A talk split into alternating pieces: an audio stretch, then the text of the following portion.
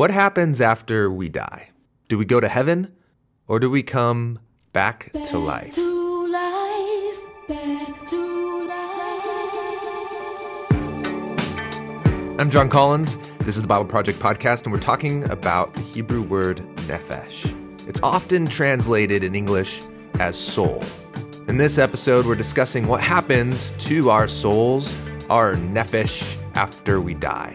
People often assume the idea of a eternal, non-physical existence that humans living on after death, apart from their bodies, as disembodied souls forever and ever. That's a really important idea in the Bible or a main teaching of the Bible. And I certainly thought that till I actually started to read the Bible.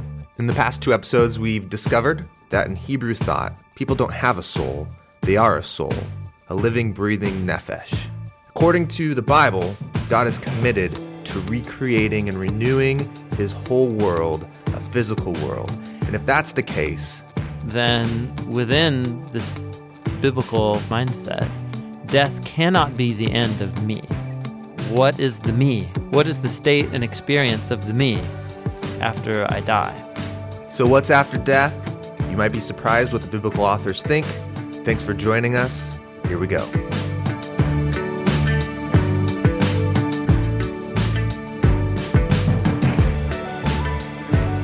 So, why are we having this conversation? Well, because you're trying to ruin my existence, Tim. Your nephesh? You're trying. No. Yeah. No, no, I'm joking. Yes. Um, we're having this because, well, because we're going to do a video on soul and it's going to spin some people out. Yeah. I We're going to try and condense all this into like a three and a half minute video. Yeah. And honestly, it's the video will be like, that's really interesting, but really? I have a ton of questions. I have a ton of questions. yes. That's what it's going to do. And then hopefully you can listen to this and have less questions. Um, So, so let's bring it around because the video's ex- part of explaining the Shema. So, Yeah. hear, O Israel, love the Lord your God Mm-hmm. with all of your heart and with all of your nephesh. Mm-hmm. So, uh, now seeing those two alongside each other, I think helps clarify. And Heart- we've already done heart, and that's a very, Yes. it's a very holistic Yep. sense of of Hol- you in a holistic way. sense of your thoughts, emotions, desires. Mm-hmm. But what it doesn't account for is this, your body, Mm. your physical existence, Yeah. and your your very life itself, represented by that, constituted by that body. So it's with your thoughts, ideas, purposes, desires. Okay, so that's And interesting. now here it's with your whole self. so this might help. Like, why wouldn't Moses just have the line be "Love the Lord your God with all your nephesh"? Hmm. Because that seems to also incorporate Hmm, the essence of who you are, which means also your emotions Yeah. and feelings. And Sure. so, like when my when I'm when my nephesh is thirsting, Mm-hmm.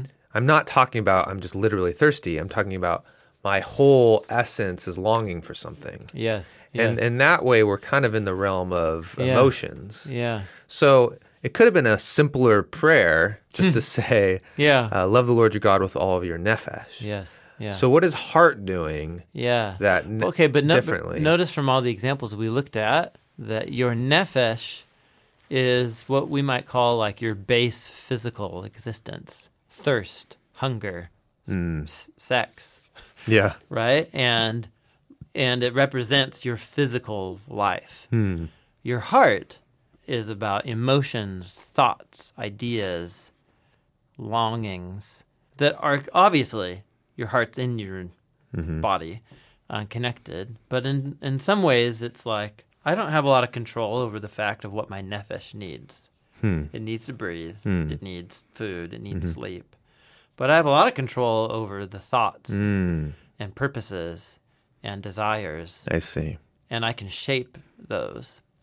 So your heart, your love, there's a certain amount of control that like volition or will. that seems to That keep I can- those all connected. Yep. Yeah. With your body, it's less so. Yeah. These things, these are more of your just instinctual needs. Your existence as a physical being.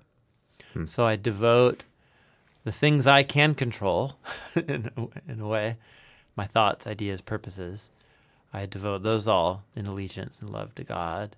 And then my whole body and physical life, with all of its limitations and possibilities, I, I dedicate those to God as well. So I might be jumping the gun, but when we talk about it that way, wouldn't the word we use uh, is flesh?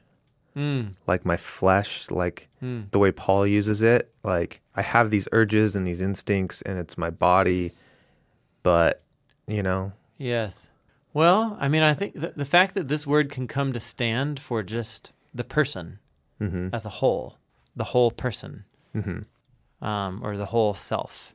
Love the Lord your God with all of your thoughts and ideas and feelings, and with your entire self. Though maybe the English word self doesn't get there. why? Because your thoughts, emotions, and feelings doesn't doesn't cover your entire self. Yeah. I guess. No, it doesn't. No. Hmm. No. Okay. Yeah.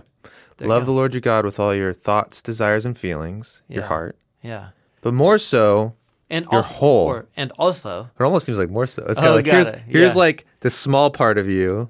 Mm, mm. Oh, that's These are interesting. like or little bits. Okay, yeah, yeah. Oh, I've never thought about it. But about then, that. like- there's like a scale, an increasing Yeah, it's almost like it's here. increasing scale. Yeah, this part of you with the whole of you, Mm-hmm. and then as we're gonna see that that word strength Everything you can. is about you, the the possibilities Yeah, and the opportunities yeah. that are not yet realized. It's almost like, yeah. yeah, that's interesting. interesting. I've never thought about the sliding scale. Yeah.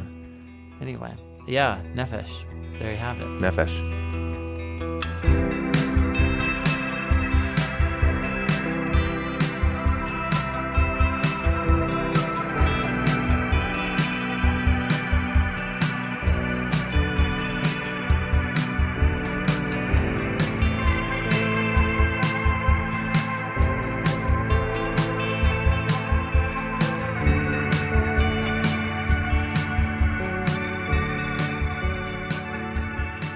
Isn't there some non-material part of me that survives death?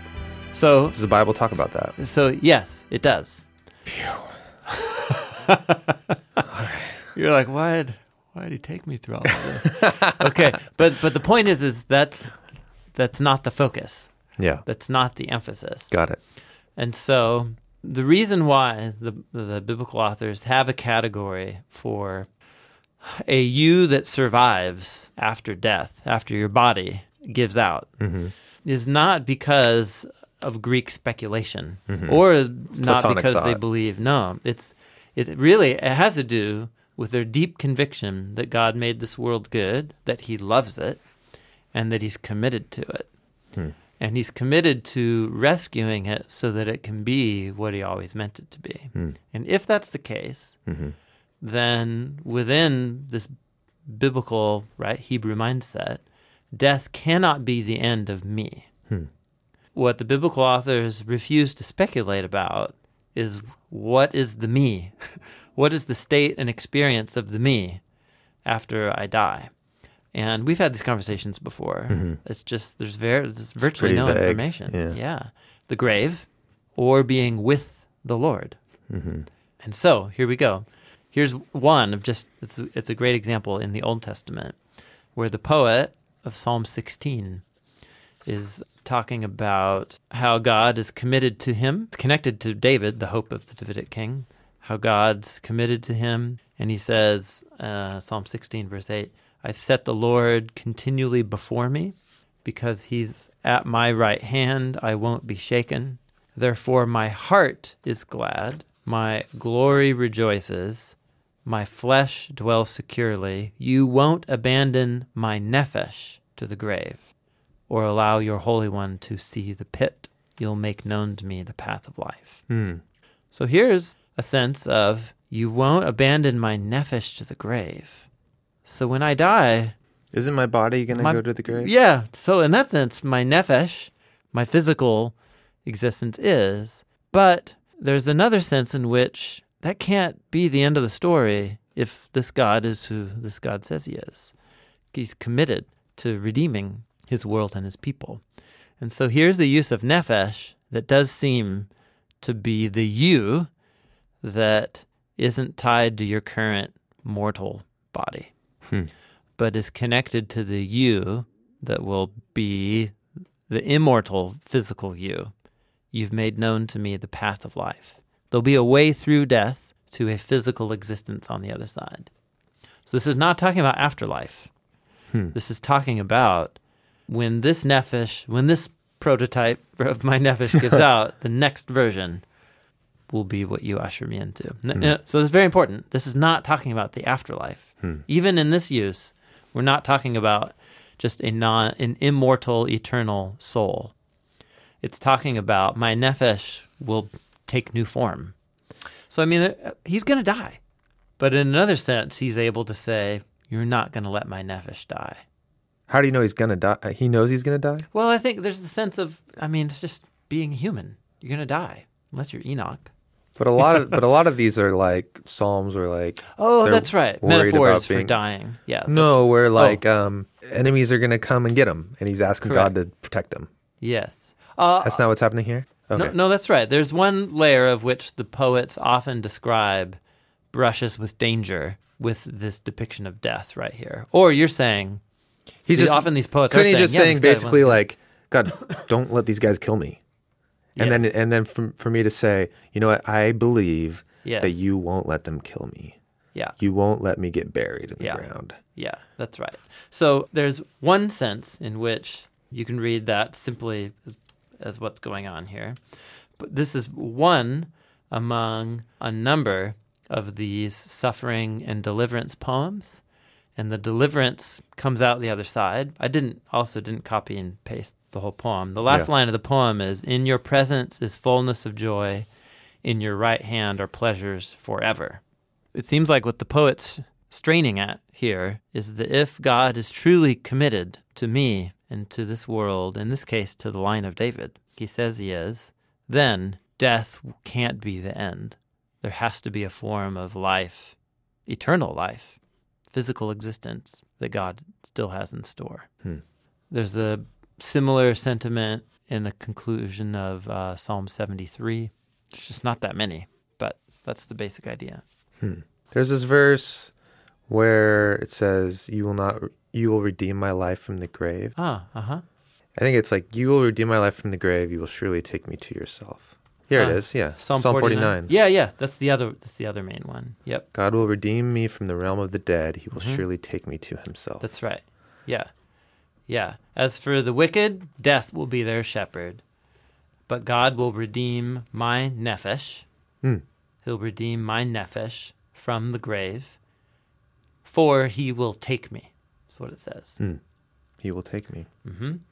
So once again, we're in the take me. Is it the is nephesh Where? twice? Take my nephesh, or just take me? No, just take me. hmm So, what does it mean for God to redeem, rescue a Your soul body from, from the, the grave? And again, we think, yeah, into the the pearly through the pearly gates. Yeah, or something. to eternal bliss. yeah.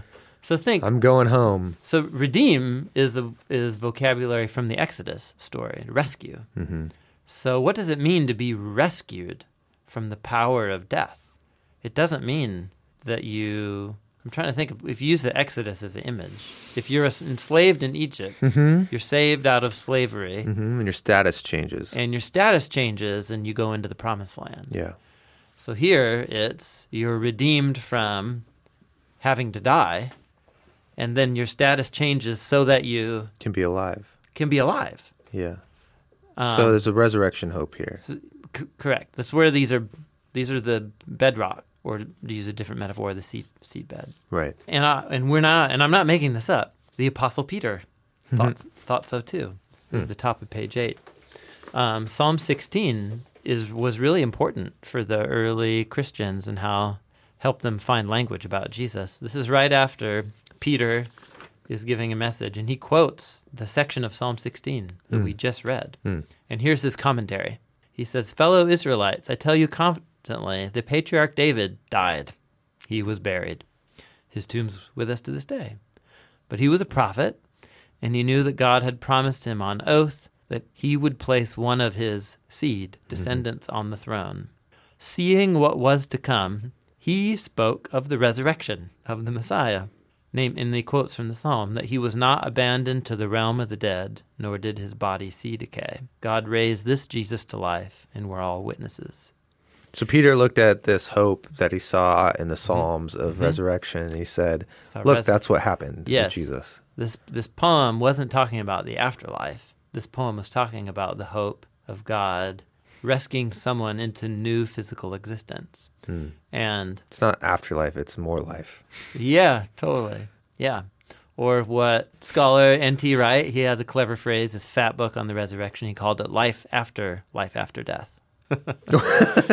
so so in life other words, after life after death. life after Resurrection life after life after death. death. I'm so confused. Well, because because by definition, if my if I die, if my body yeah. gives out, Uh-huh. the hope and the trust is that what happened to Jesus will happen to me. Mm-hmm. But uh, most likely, there's going to be a time gap, Yeah. like there has been for many followers of Jesus. So where are those people? What's Oh, okay. Life after life. What's after the what is the afterlife existence of those? And it's very. We have no And idea. It's, it's very, very obscure. Here we go in the Old Testament. Yeah. It, it's just there's no nothing. he will take me. Yeah. And then what we know is that death won't be the end. You've redeemed me from the power of the grave. And, Mm-hmm. And, so, then, if that's afterlife, if that's life after death, yes, then what the And resurrection is is really the life after that. life after death. The Yeah. life after the Yeah. life after death. And then Paul, right in those handful of passages, Uh-huh. 2 and then once with Jesus, right to the the guy next to him on the cross. Today you'll be with me in paradise. yeah. That's or the afterlife. To be absent from the body is to be present with the Lord. So that that's life after death, according to the New Testament, is to be with Jesus. yeah.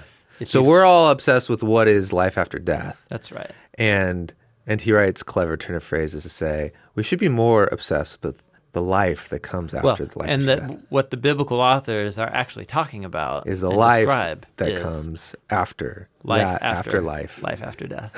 Come on, that's clever. You, you get this clever. Yeah. So we should stop talking about the afterlife. We should ta- start talking about the life after. Yes. Yeah. Yeah. That's right. Yeah. Ooh, that's good. That's Jon, oh, Jon Collins. everyone. that one. Heyo, trademark.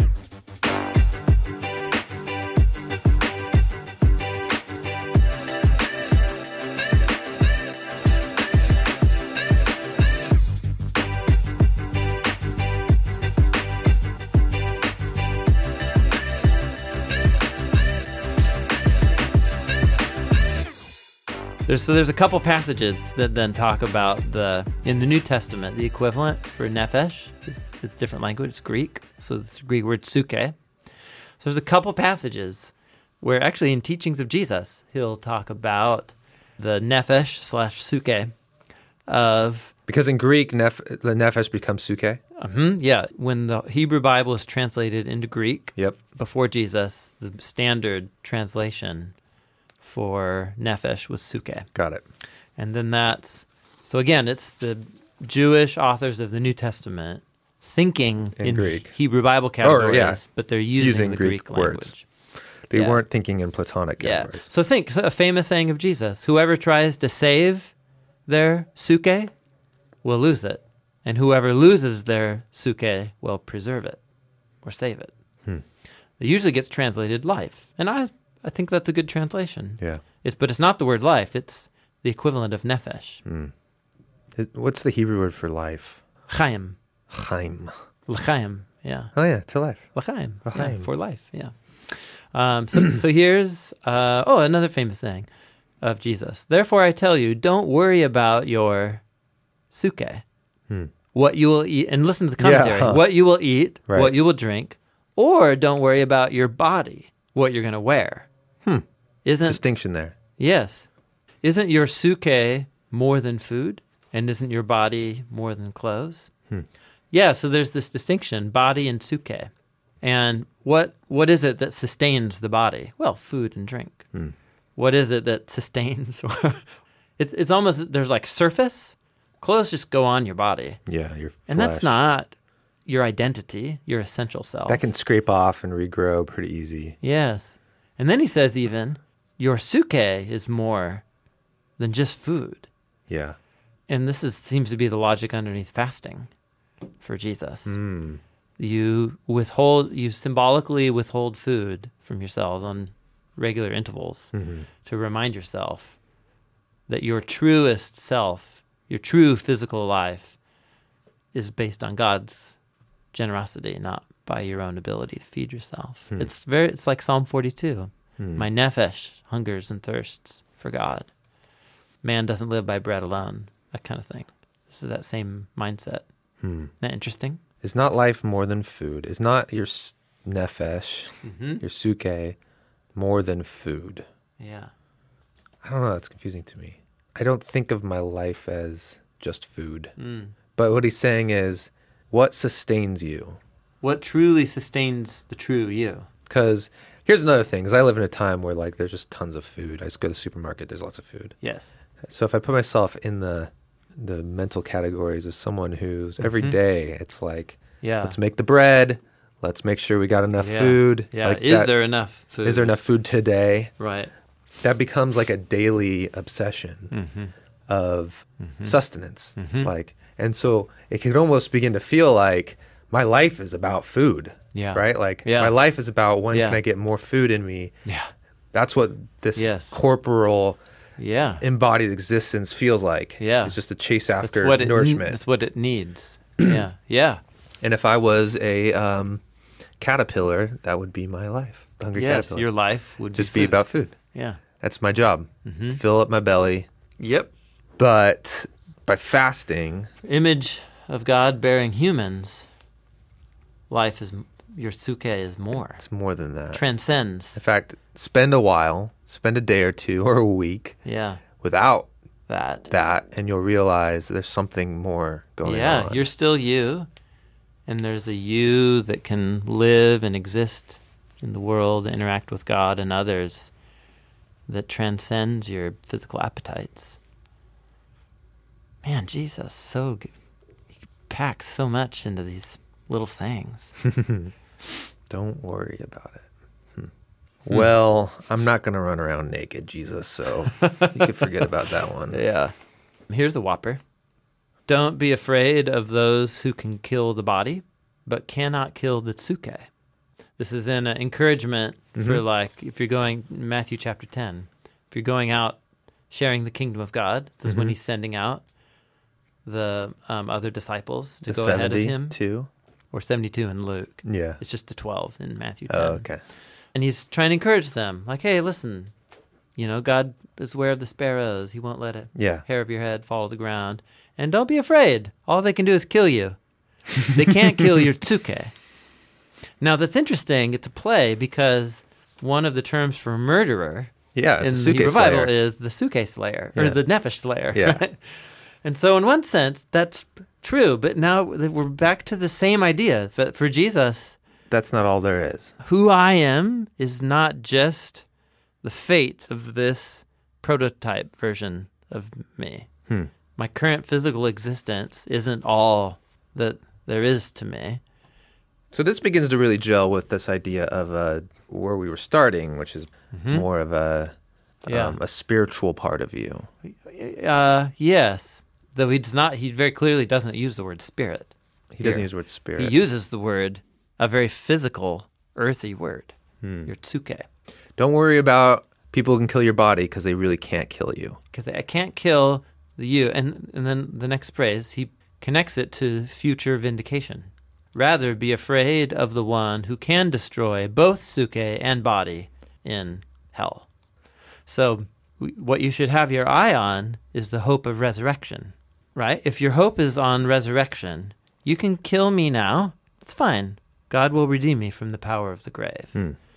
Don't base your decision making on people who can only kill the prototype version of you in the moment. Because God will take care of Keep the after party in mind. Right. Keep the after party in mind.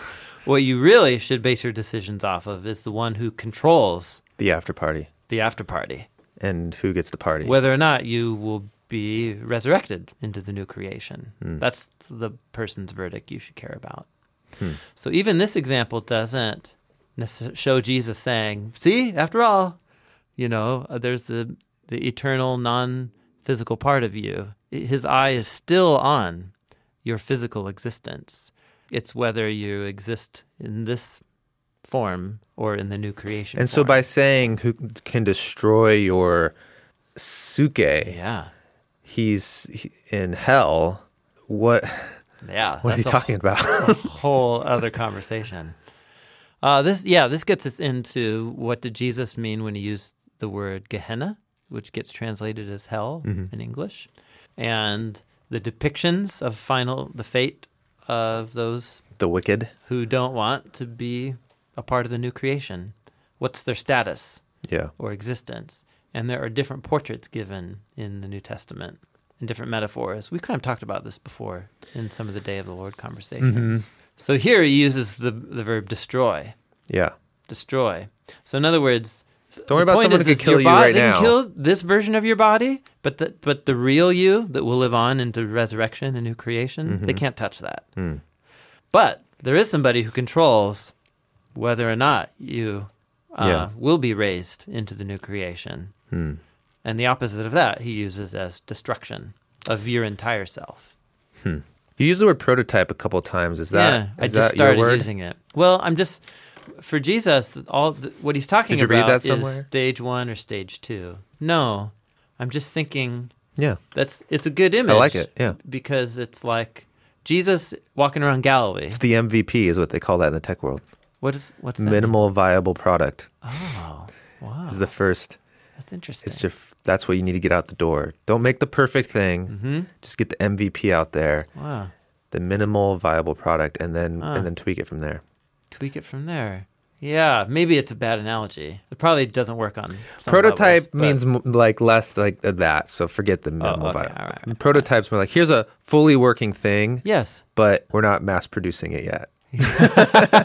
It's kind of what prototype typically Inter- yeah, that's a good point. So the analogy breaks down too. yeah, but it's but, that- it is that- an interesting But that's concept. the vision of humanity and Jesus' relation to humanity in the New Testament. That we are the prototype of which he is the full, real thing. Mm, yeah, He is the human and then that I am made to be, but am have not Mm-hmm. he's attained human to. 2.0. and he's human 2.0 and we're human beta version something.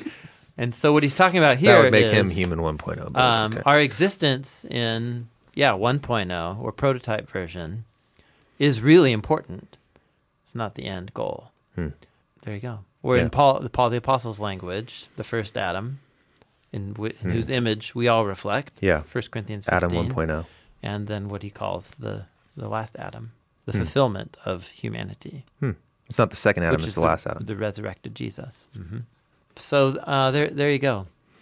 There you go. Even even the uses that you might think, oh, there's that good old immortal soul, uh, don't even even really mean quite that. Hmm. They need to get reworked in light of the biblical story of new creation and these concepts of that the physical world is good but compromised and will be redeemed, and my nephesh is me, my physical embodied existence.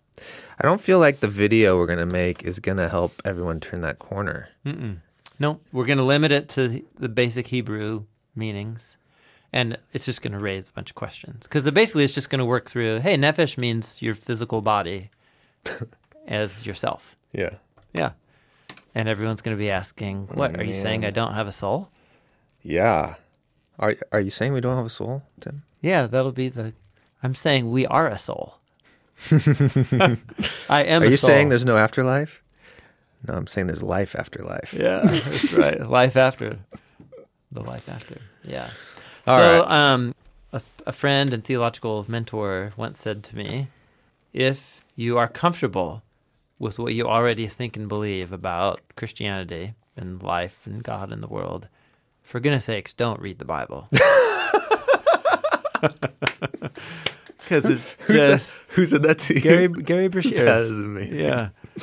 because it'll just mess up everything Uh, you believe. Well, no, just read it with a really good study Bible that could like explain everything to you. Yeah, or read without thinking.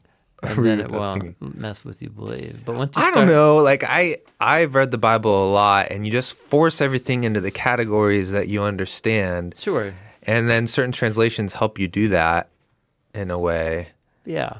but think- it, but yeah. it is. But then there's parts where you're just like, I don't get that. Yeah. But it's not safe to ask questions, Yeah. and it's confusing, and so I'm just gonna keep on. Yeah. Yeah. So Yeah. we are we are for the opposite of that. All right. Cheers. Thanks for listening to this episode of the Bible Project podcast. If you're like us and you ask lots of questions about the Bible, like what is the Bible? Why is it confusing and hard to read? And why is there so much in there? You might enjoy our YouTube video series called How to Read the Bible. Also, we released a video that Tim and I have been referencing in these episodes about Nephesh, and a link to it is in the show notes. You could also find it on our YouTube channel, youtube.com slash the Bible Project. Or you could go to our website, thebibleproject.com. We're a crowd-funded nonprofit, and we can make all of these resources because of your generous support. So thank you for being a part of this with us.